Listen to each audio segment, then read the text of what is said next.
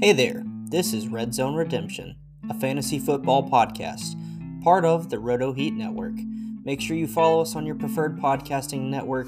We should be on there. And this is your host, FF Shane B. Hope you guys enjoy the show. Thanks. Welcome into another episode of Red Zone Redemption. I am your host for the night, and as usual, Shane. You can find me on Twitter at FFShaneB. And joining me tonight is friend of the show and your new rotating host, uh, Mr. Eric Romoff has joined the rotation. So, y'all give Eric a nice warm welcome by listening to this episode. Eric, how you doing tonight, buddy? I'm I'm doing well. I'm uh I'm basking in the glow of that nice warm welcome, and I'm excited to kick off the I guess the end of the first week of 2022 with the Red Zone Redemption. Yeah, absolutely, man. Thanks for coming on. Yeah, we are recording. It is 9:45 Eastern Time, halftime of Monday Night Football. It's wrapping up here shortly. So we're to give you guys waivers, starts and sits, and then some trade targets. And I may throw a couple of questions at Eric that he's not prepared for. So, all right. But before we do that, we're going to jump into our one question that we are now asking on this show every single time. And that is what is one fantasy tip that can save your season? I did not put one on the show sheet, but it's going to be pretty similar to what I think Eric's may be. It actually may kind of coincide with it. It's always weird.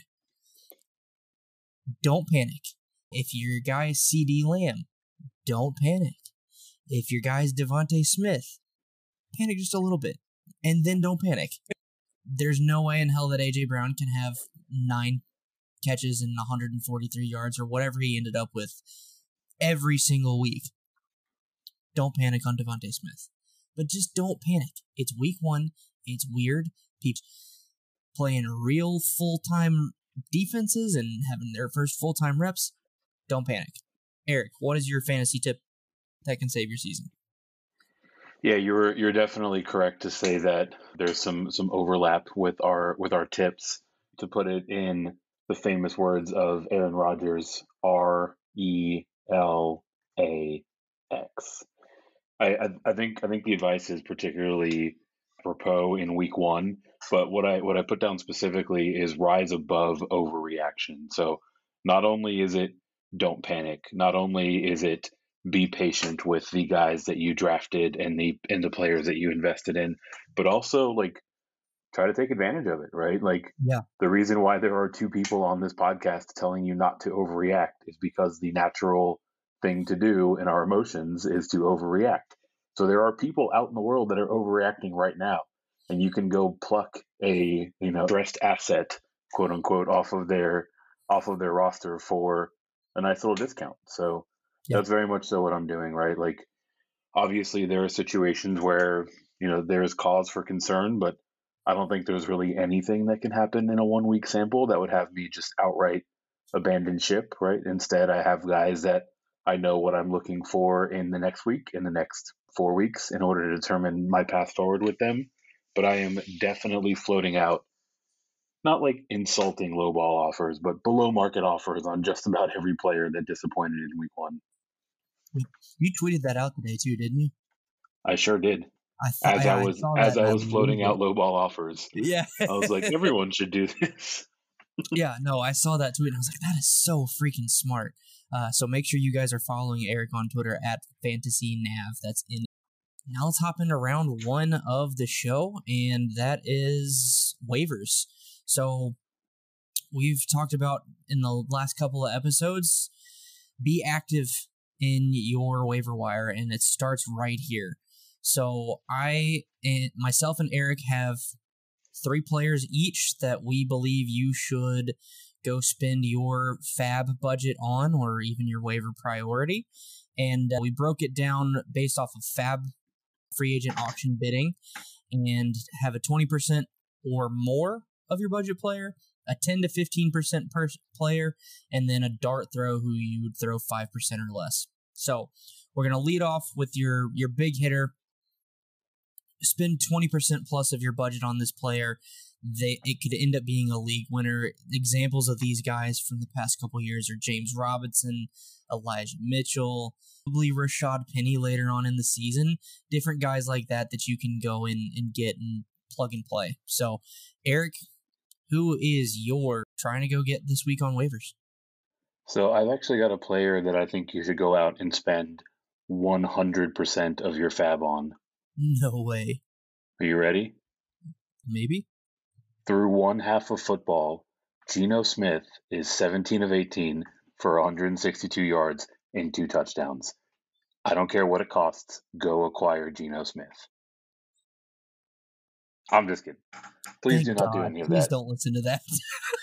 any of the advice that came out of my mouth in the prior 40 seconds was firmly tongue in cheek, but good on Geno Smith. He's having a good half of football.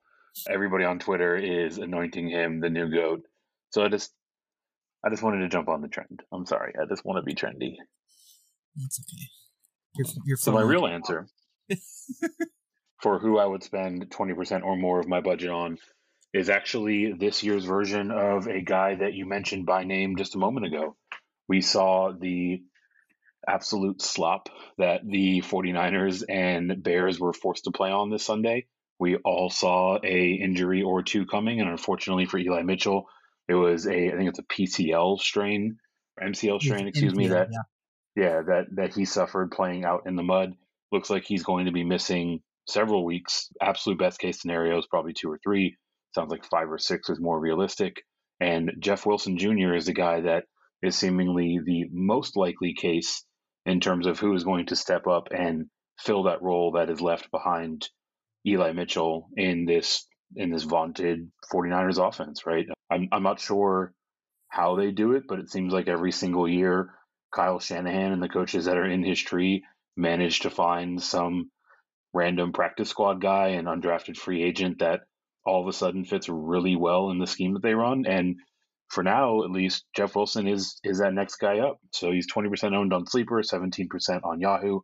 For me, I mean, I'm a big fan of swinging big early in the season. So Yeah, depending on what kind of the the texture of your running back room looks like, if if you lost Eli Mitchell, if you have big questions to answer with guys like Cam Akers or the like, I wouldn't be I wouldn't be opposed to to bidding upwards of forty percent to go acquire Jeff Wilson.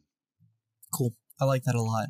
My only counterpoint to you is just me being a Niners hater and not ever really knowing which running back to go with, especially once the lead back goes down. And it just seems like their running back rooms, like you said, they'll find somebody who's a seventh round or undrafted free agent that can fit in their scheme perfectly, but then he's going to be hurt in four weeks and it's going to be the next guy up.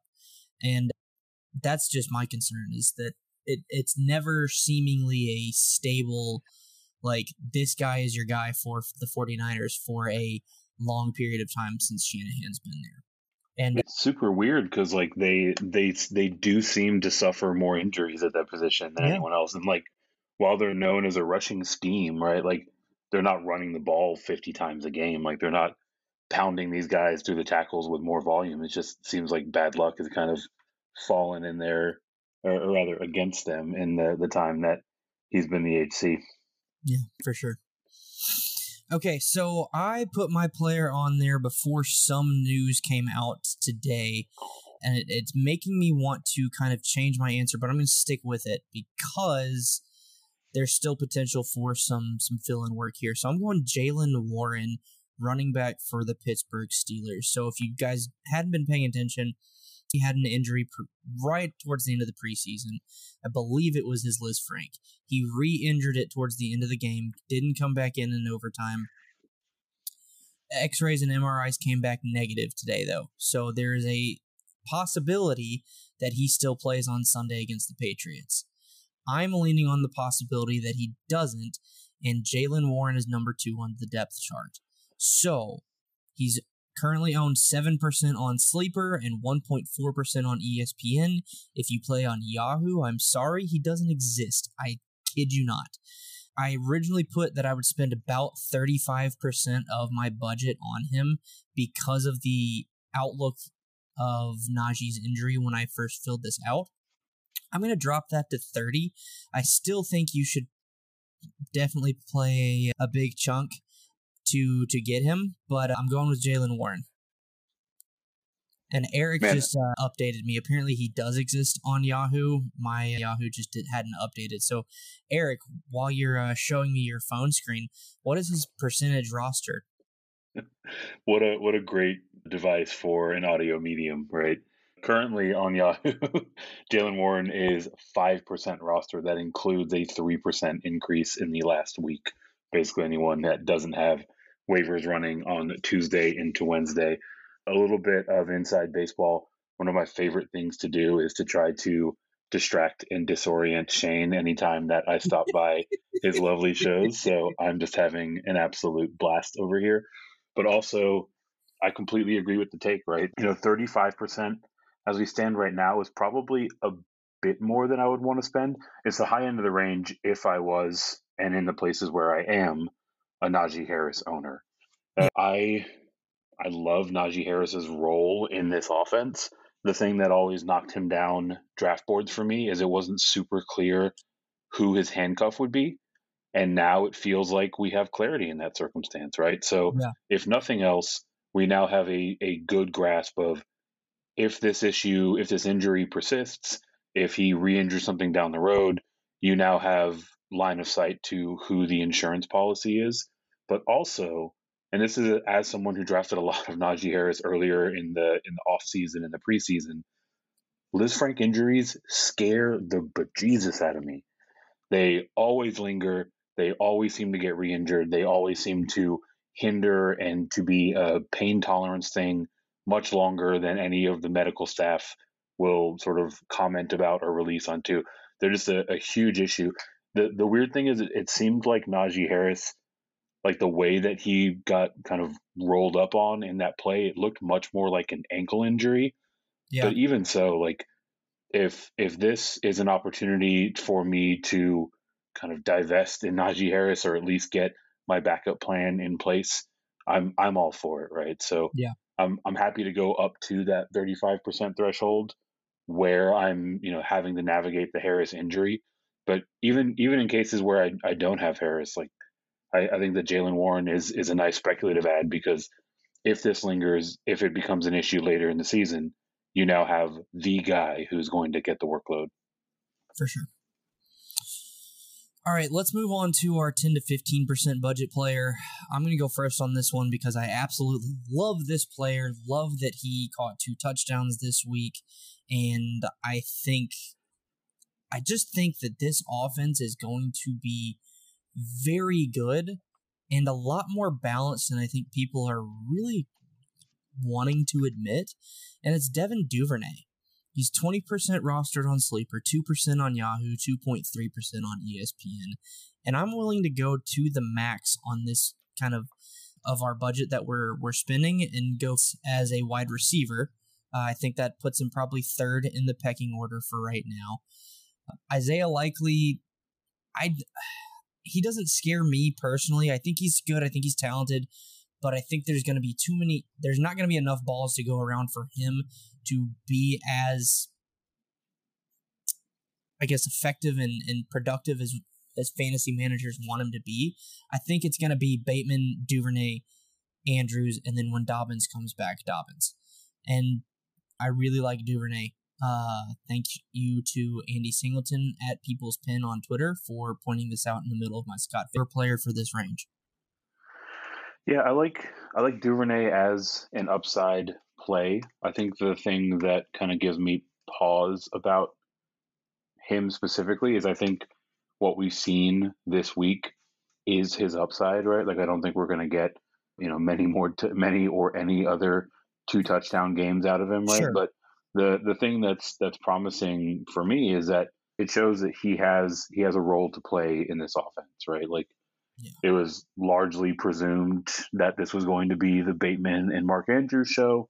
I think to varying degrees it likely still will be. But even going back to last year with Hollywood Brown, right? Like it was the the pass offense was really funneled through those two players. So we have a guy that's been around.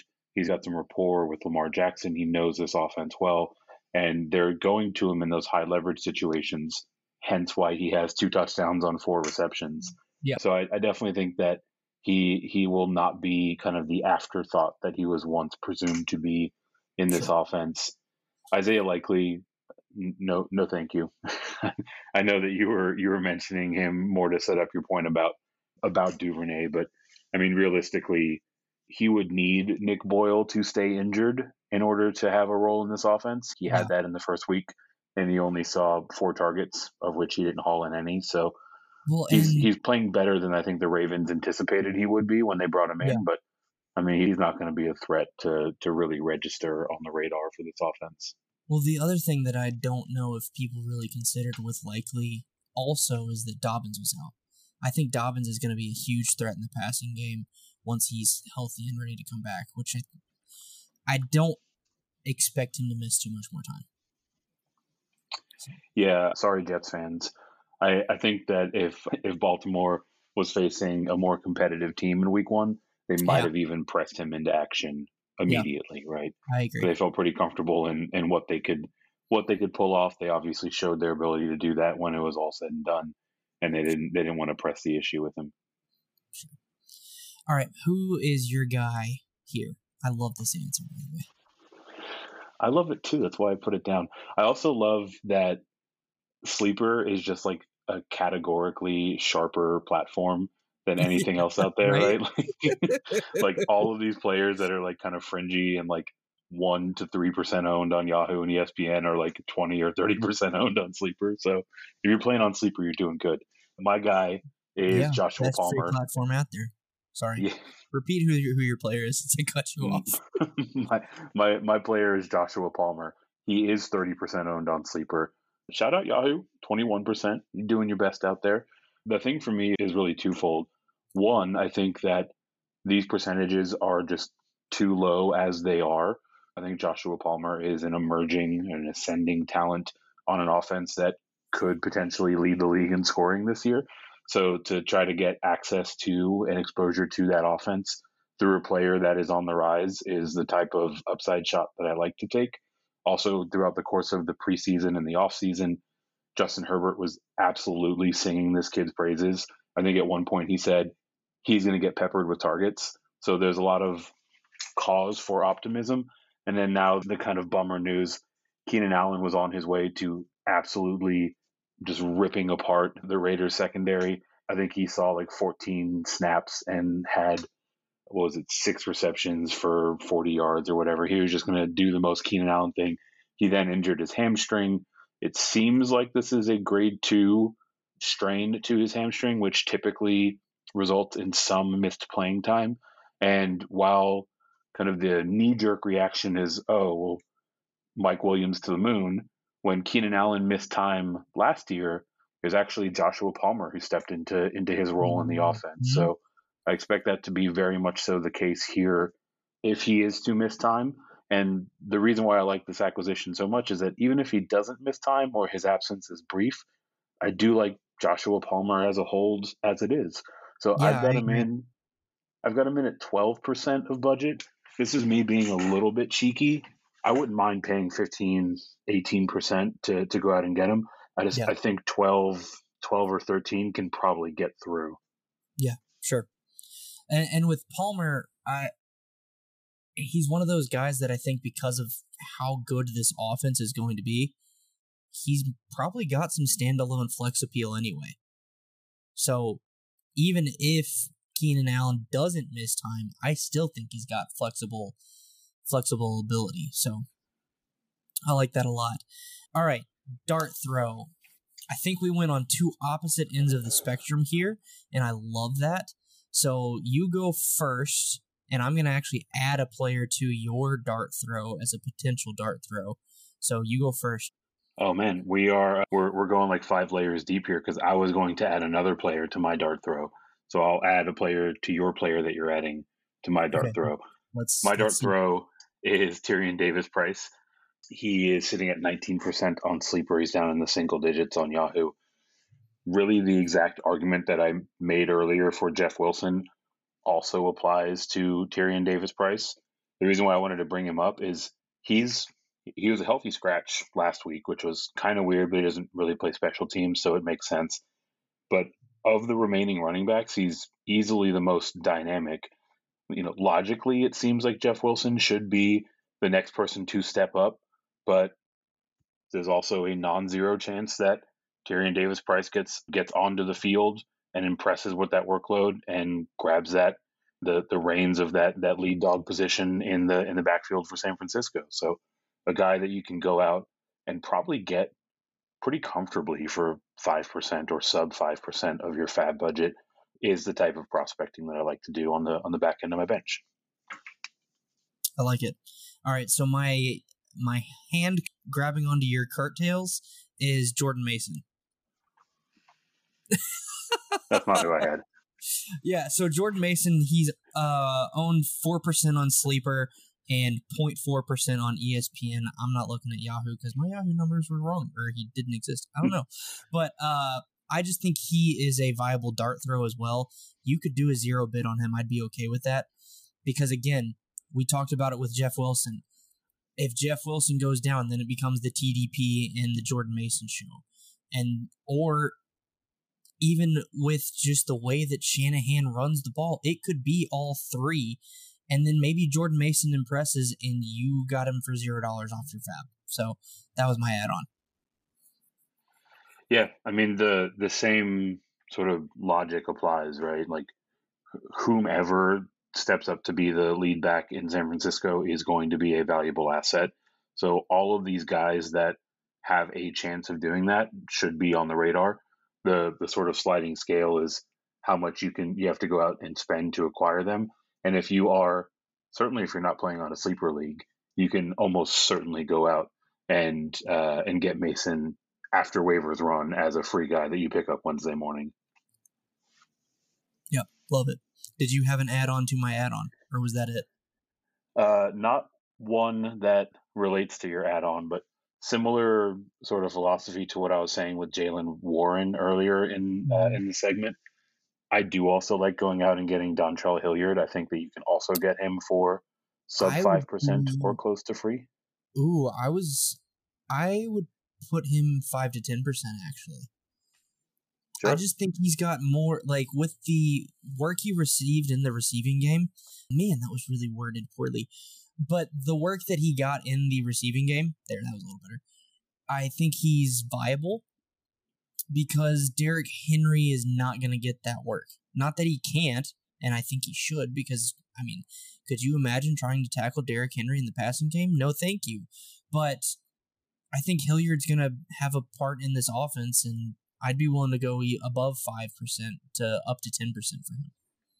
Yeah, that's a that's a fair point. I guess I was I was sort of underestimating just how much a single two touchdown game will inflate someone's value.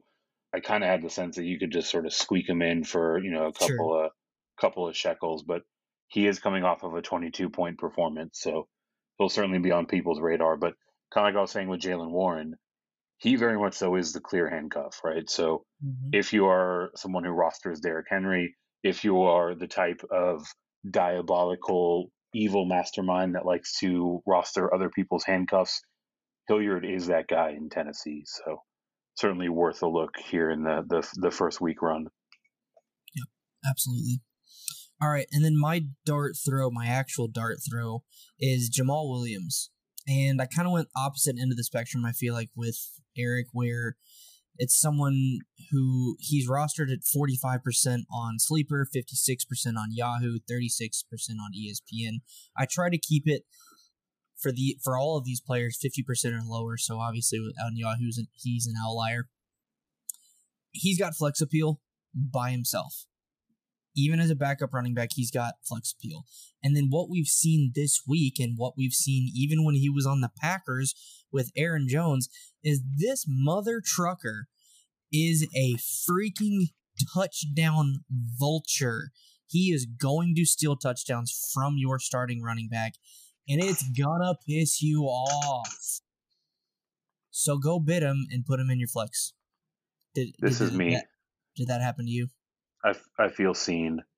Yeah. And more than any more than any other running back on my dynasty rosters, D'Andre Swift is my uh, most highest or my highest exposed player. I, I, have a ton of Swift out in Dynasty, and so.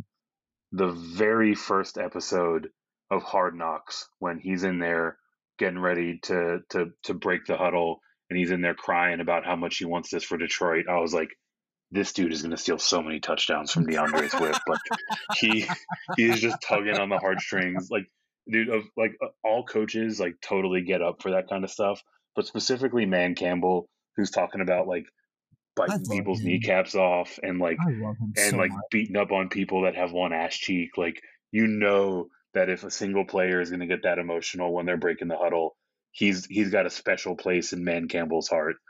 And while it's not logical, while all of these touches should be going to D'Andre Swift and his like nine yards per carry, they're not. Jamaal Williams is going to get more than anybody wants him to. So certainly fair to have him on the flex radar. Yeah, because I the reason I think he should be a dart throw is because he is higher rostered.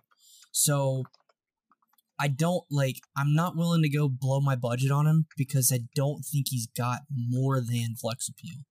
But if you stick him in your flex, he's gonna kill for you. And other people are probably overlooking him because they're like, oh, he's already on a roster. So go search him, throw 5% at him, and win your freaking league. So, okay, we're moving on to the next segment, and this is Eric's least favorite segment, according to our uh, text message conversation from earlier today, and it starts and sits. So we're going to give you one player each that you should start and you should sit. Eric, do you want to go kind of rapid fire on this? Sure. All right. It's not necessarily in my nature, but I can try to be brief. Okay, let's do it. so we'll start with quarterback. Who is your must start at quarterback? My must start at quarterback is Matt Stafford I think that Thursday night game was more a result of them not playing any of their starters in the preseason, and if you need in a gross with how good yeah, it's going to be, is, this is also fair. And if you need any any reason to start a quarterback against the Falcons, go look at Jameis Winston completing 23 of 34 for 269 yards and two touchdowns. I think Stafford's going to have a nice bounce back. Cool, I like it. My QB start of the week is Derek Carr. He's going against the Arizona Cardinals. Patrick Mahomes just carved this defense up like nobody's business. Yes, that's Patrick Mahomes, but this may be hot take-ish, but Derek Carr has better weapons than Patrick Mahomes this year. I wish you guys could see Eric's face right now. But tell me I'm wrong, Eric, with Davante Adams, Darren Waller, and Hunter Renfrow being Carr's top three, whereas with Mahomes, you. I like how you're you're starting this argument by not saying Travis Kelce's name. just try to bear just try to sandwich him there in the middle. I had a maybe a tiny bit of a brain fart, but no, I think overall the sum of the parts of Carr's weapons are better than Kelce's, where Kelce has the best. Mm, I don't know. I'd still consider Adams close to to Kelce, but that's just me. So start Derek Carr this week. He's going to tear up the Cardinals because, yikes. All right, who are we sitting this week? And I swear you put yours on the show sheet just to piss me off. So you go first. No, no, I did not because I love Tua like a son. Okay, me too. I want nothing but good things for Tua, but also we have to be realistic that he's heading into a buzzsaw of a matchup. I believe they're on the road facing off against Baltimore, even if they're hosting them down in Miami. Mm. You know, to this this offense did fairly well in Week One, right? I think it's a bit of a down year for the the Patriots, so maybe not the measuring stick that they once were, but he is kind of on that back end QB one sort of fringe starter level, and this is a week where I would look to make other plans. I'm going to disagree with you there just because I think Miami's offense is going to be better than the Jets all season. Points, I think. I, like I agree with the premise of what you said. The Ravens are a good defense, but the Dolphins are going to be a better offense than the Jets ever will be, and I would I would consider starting to at least. That's what I'm saying. My answer is similar to yours in they're facing an absolute buzzsaw of a defense, and it's Mac Jones. And if Mac Jones is hurt, don't even consider starting his backup quarterback. They're playing the Steelers. Steelers are going to rip that team apart, especially with the lack of wide receiver threat. Like, don't start Mac Jones. Yeah, I mean, right. I, it. I, I don't know who's starting Mac Jones in the first place, but if you have been, it is time to have a look in the mirror and make Agreed. make different plans. Agreed, but I just needed to solidify that one here. Right. All right. Must start at running back. We both went with three letter guys. I'll start off. I'm going CEH. He's back. He he finally saw the workload that he's needed to see his entire time in Kansas City, if you ask me. Yeah, absolutely love the CEH call. He was one of my my flag plants in the DFS game this week, but unfortunately, all of my builds that had CEH also had some combination of Tee Higgins and Elijah Mitchell and guys that generally didn't perform or make or play an entire game. But love to see CEH actually taking a step forward this year. For me, the player that I put in my three lettered player is Travis Etienne. Obviously, we saw James Robinson kind of take the spotlight from out of this Jacksonville backfield week one against the Commanders. But while he had the certainly the the scoring opportunity put up a significantly greater, significantly bigger day on the on the fantasy streets, their workload was almost identical. I think Etienne actually had 36 snaps to James Robinson's 34. So essentially a 50 50 split. Now he heads into a game against the Colts where they should be trailing, at least more often than they were in the Commanders game. And this Colts team that made Rex Burkhead look like Kareem Hunt almost. I mean, just absolutely getting gashed with with receptions out of the backfield. That's obviously a much stronger suit for Travis Etienne. So happy to give him another second, uh, give him another chance in week two. Solid. I like it too. I also feel like people forget on ETN like it's his first. It was his first meaningful inning off of a major injury. Like, give Whole the guy some time to to adjust and actually play in full speed games before you write him off. So yeah, I love this call. Who is your sit? My sit is David Montgomery. A lot of it is again matchup based. The Bears are heading into face off against the Packers the Packers team that made Dalvin Cook look pretty average. I think he had 20 touches or 20 carries for like 90 or so yards. So because they weren't um, covering Justin Jefferson, but I'm not bitter. Yeah, right. So yeah, with with that, it it seems like the strength of this Packers defense, to whatever extent there is one, is against the ground game. And David Montgomery was absolutely abysmal in that in that week one game at Soldier Field. Right, he had 1.7 yards per carry. So obviously, a lot of that had to do with condition, but getting Thank off to you. a slow start, coming into a game that is at least above average in terms of strength against the run. So would be looking to go a different direction than than Monty this week. Nice, I like that. I I was hoping you would mention the weather uh, at the very. I'm going with Zeke Elliott and Tony Pollard. His offensive line was abysmal. Dak is gone, which I think leans more towards Zeke, but I do not trust whoever. Uh, well, it's Cooper Rush. I don't trust Cooper Rush to be able to do any better than than Dak did with a worse offensive line, and that's going to hurt. I think both of these guys in the passing game, and ultimately, I feel like the Bengals are going to be able to key in on the run and stop both of these guys as well. So I'm benching them if I can.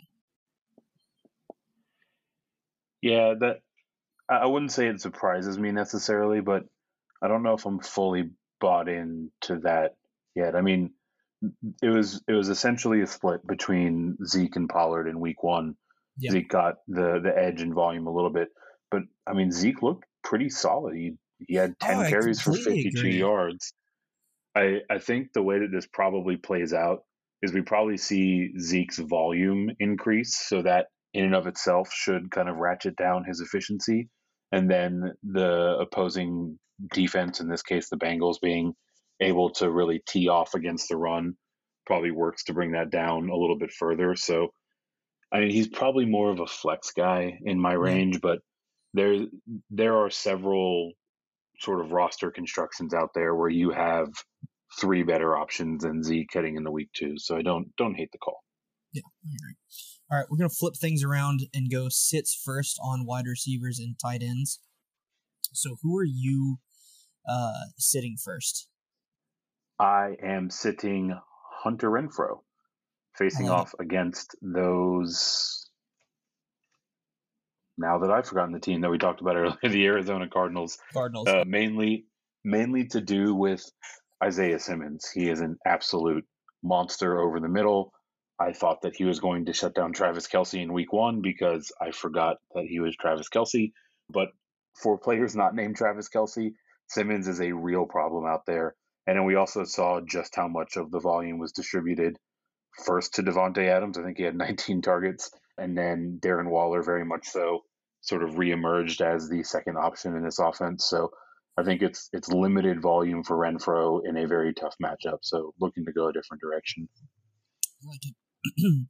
All right, so if you've listened to the uh, the nightcap and now Red Zone Redemption over the last two or three years, you know that every now and again I will sit a player on a, a prove it moment, and that is what I'm going with for my wide receiver sit. Until he proves it otherwise, I'm benching Allen Robinson. The route tree that I saw was not exciting. I do think that, like Eric mentioned, going against the Bills defense, not starting their starters, probably deter like detracted from this offense as a whole.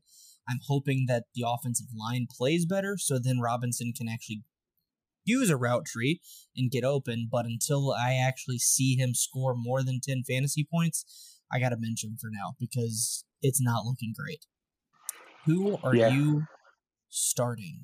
And the, we talked about this what two hours ago on the phone, uh, and it's working out in your favor, buddy. So have at it. yeah, just just to be clear, let the record show that I I mentioned this and had this in the sheet about an hour and a half before kickoff. But my my call is is Jerry Jeudy, who's currently in the midst of a two for seventy and one touchdown campaign at this point through about three quarters of Monday Night Football.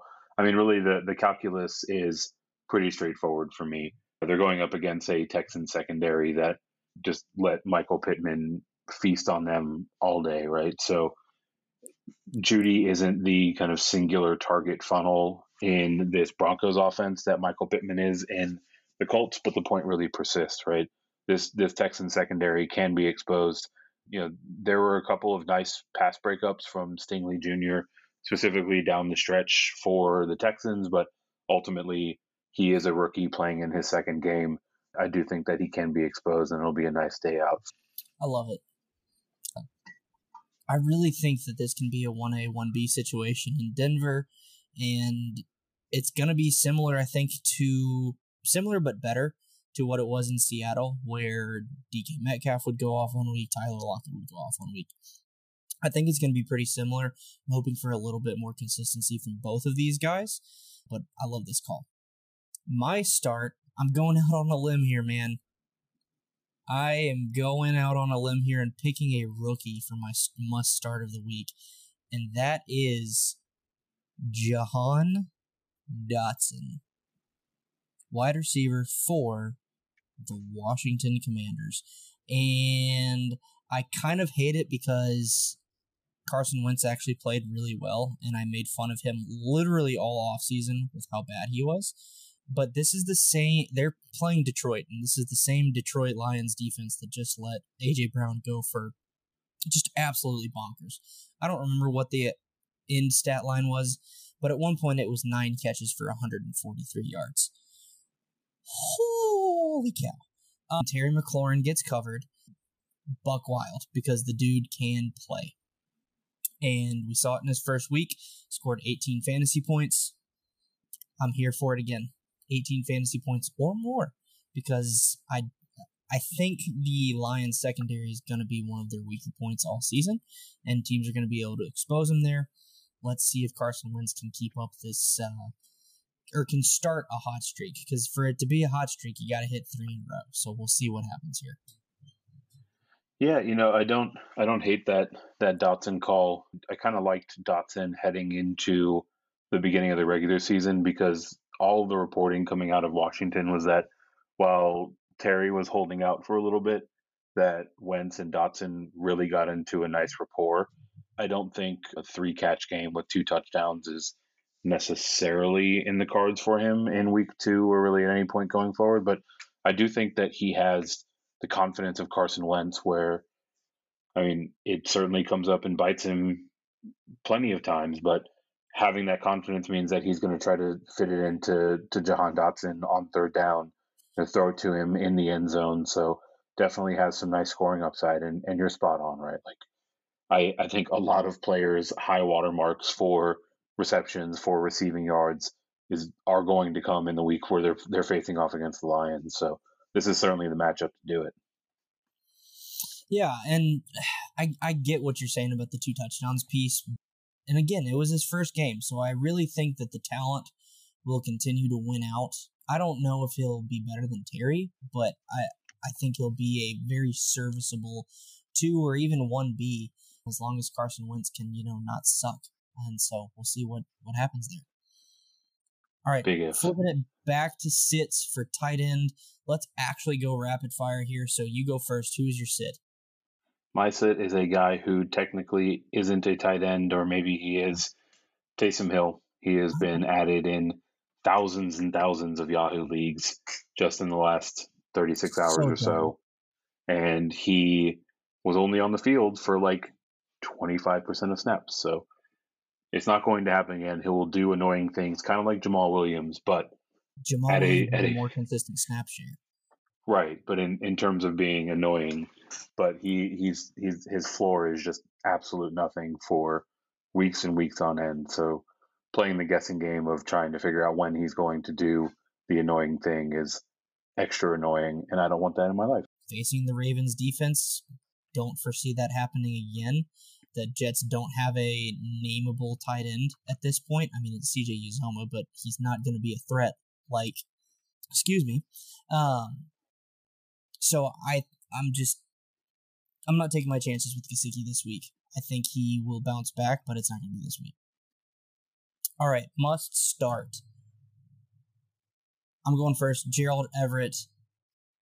You want pieces of this offense. He was a great late tight end target, still is.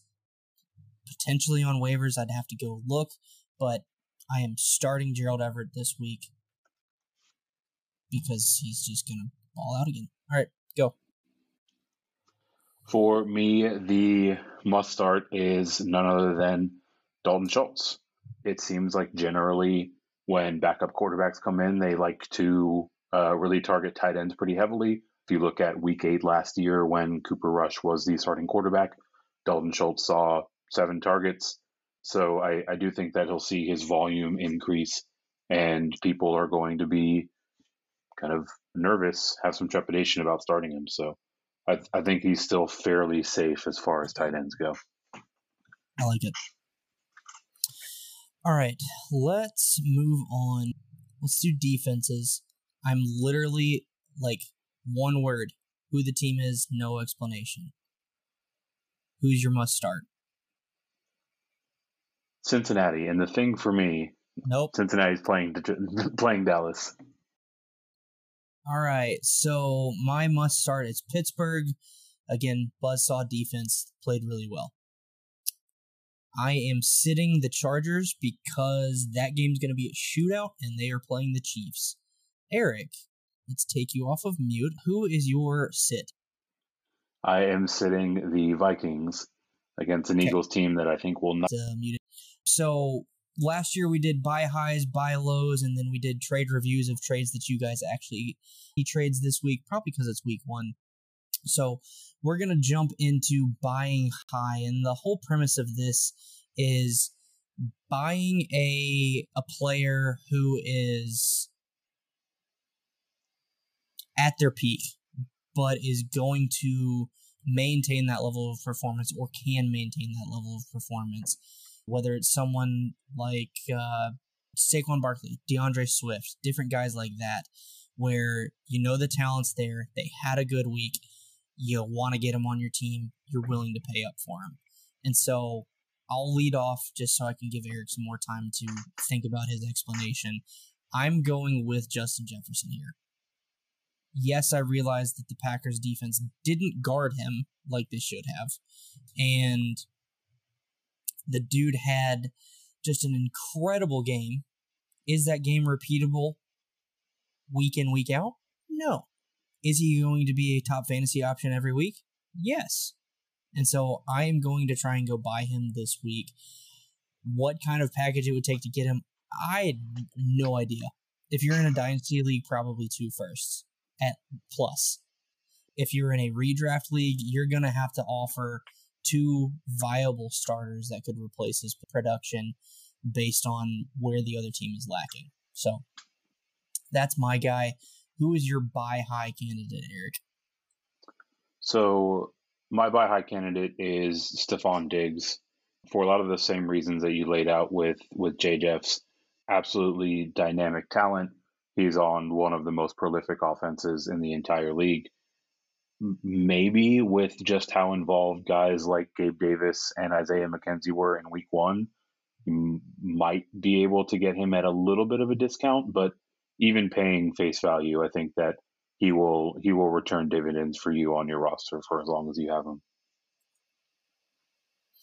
I love it, and I, I think that's the other point with Jefferson is this offense looked so different with Kevin O'Connell at the helm that he's going like Jefferson's going to ball out continually, and that I think that's actually an, a great point to bring up with Diggs too, is they lost Daboll, but the offense didn't didn't miss a beat. So I, I love it. Okay, I love your buy low answer so so so much that I want you to go first.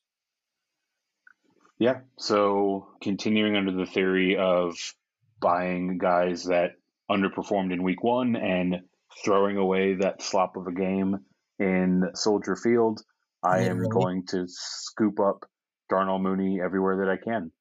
He was, I think he was top five in targets last year. I, I expect that to continue and be a trend here this year. You know, everything that happened in week one in Soldier Field can really just be kind of written off as an anomaly. So happy to go out and get Mooney, and we'll start collecting many, many targets as soon as this week. Sure. I absolutely love that call. What are you willing to offer to go get him? Specifically in Dynasty.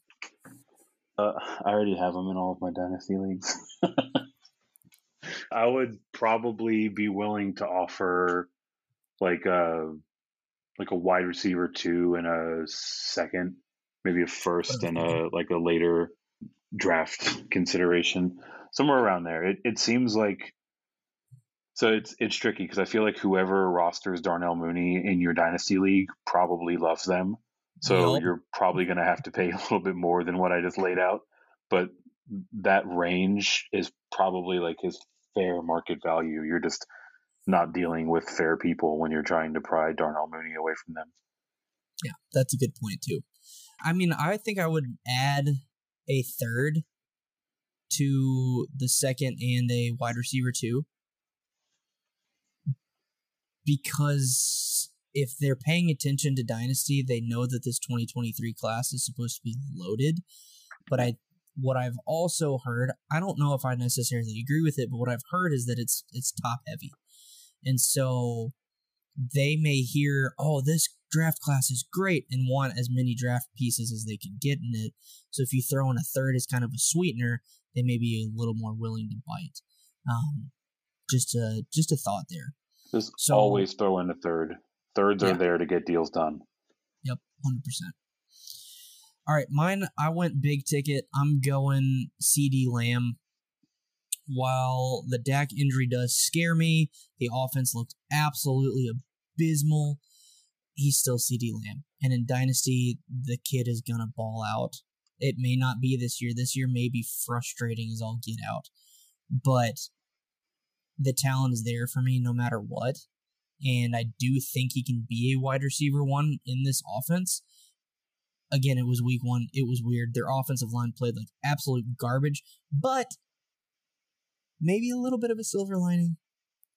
I think the Buccaneers have a top five, possibly top two defensive line and a ton of depth on it to where the Cowboys' offensive line may be bad, but it's not that bad because they were having to face such a challenging opponent.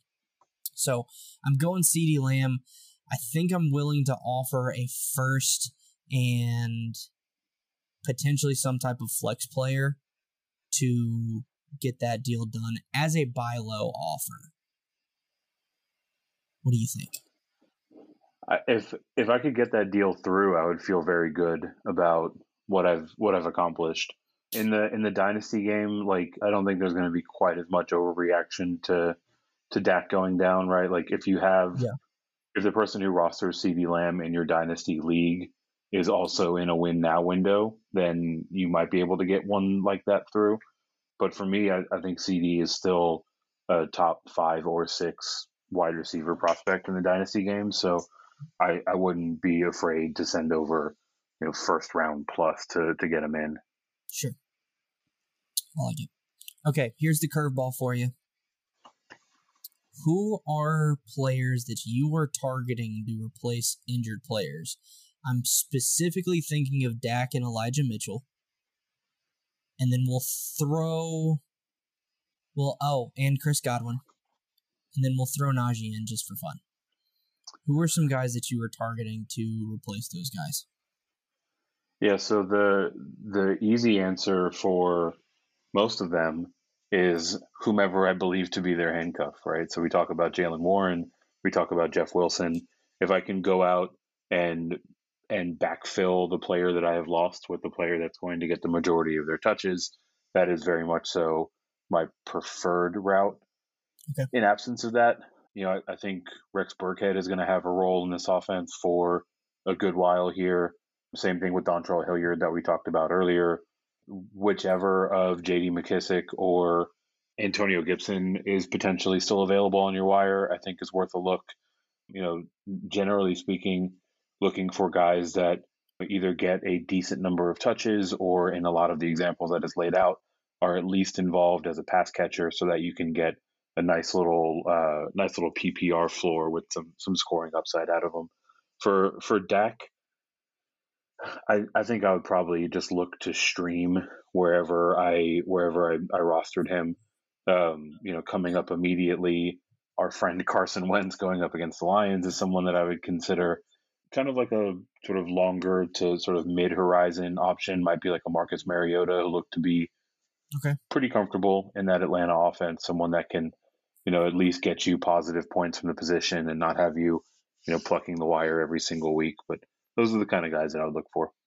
Sure. I like that. Um, for me, I'll just try and give specific names. For Dak, you can, pro- especially in one QB leagues, you can probably get Ryan Tannehill or Davis Mills off your wire, and I'm good with either of those. I had a couple hours ago, roughly an hour ago, who would you be looking to replace out of those two? I said it kind of depends on roster construction. Uh, if you're looking, probably trying to trade for guys that are either in, I don't want to say murky backfield situations, but more of a split backfield, or were projected to be in a split backfield and aren't necessarily. I'm thinking Cordarrelle Patterson, especially if you're contending. I like Melvin Gordon as a trade target. Can't believe I'm saying that. And then believe I can't I can't remember who suggested, it, but we'll go Miles Sanders too. I feel like Miles Sanders had a, a decent day and didn't have the best offseason, so you may be able to capitalize on that. So those are my three guys there. For wide receiver, go to your waiver wire and get Josh Palmer or Devin Duvernay. and that'll wrap up the show. So Eric, where can people find you on Twitter and anything that you would like to plug currently, sir? All of my work rolls up into my personal Twitter that is at Fantasy Nav. super excited to be doing the Diehards DFS show every Saturday night at nine o'clock Eastern for the football diehards. That will also be on my Twitter handle. And check out the stuff that we're building over at Green Screens Media. It is Green Screens Media on YouTube. Awesome job. And obviously, Pros with Joes is going on right now. I think I'm about to win my matchup against Jeff Bell. Jeff, Yes, you can suck it. But other than that, Eric, thank you very much for coming on and, and joining the rotation of, of guest hosts. I loved chatting with you, buddy. So thanks for coming on. Make sure you guys follow Z Redemption. And this is Red Zone Redemption, where we help you make the moves to redeem your fantasy season.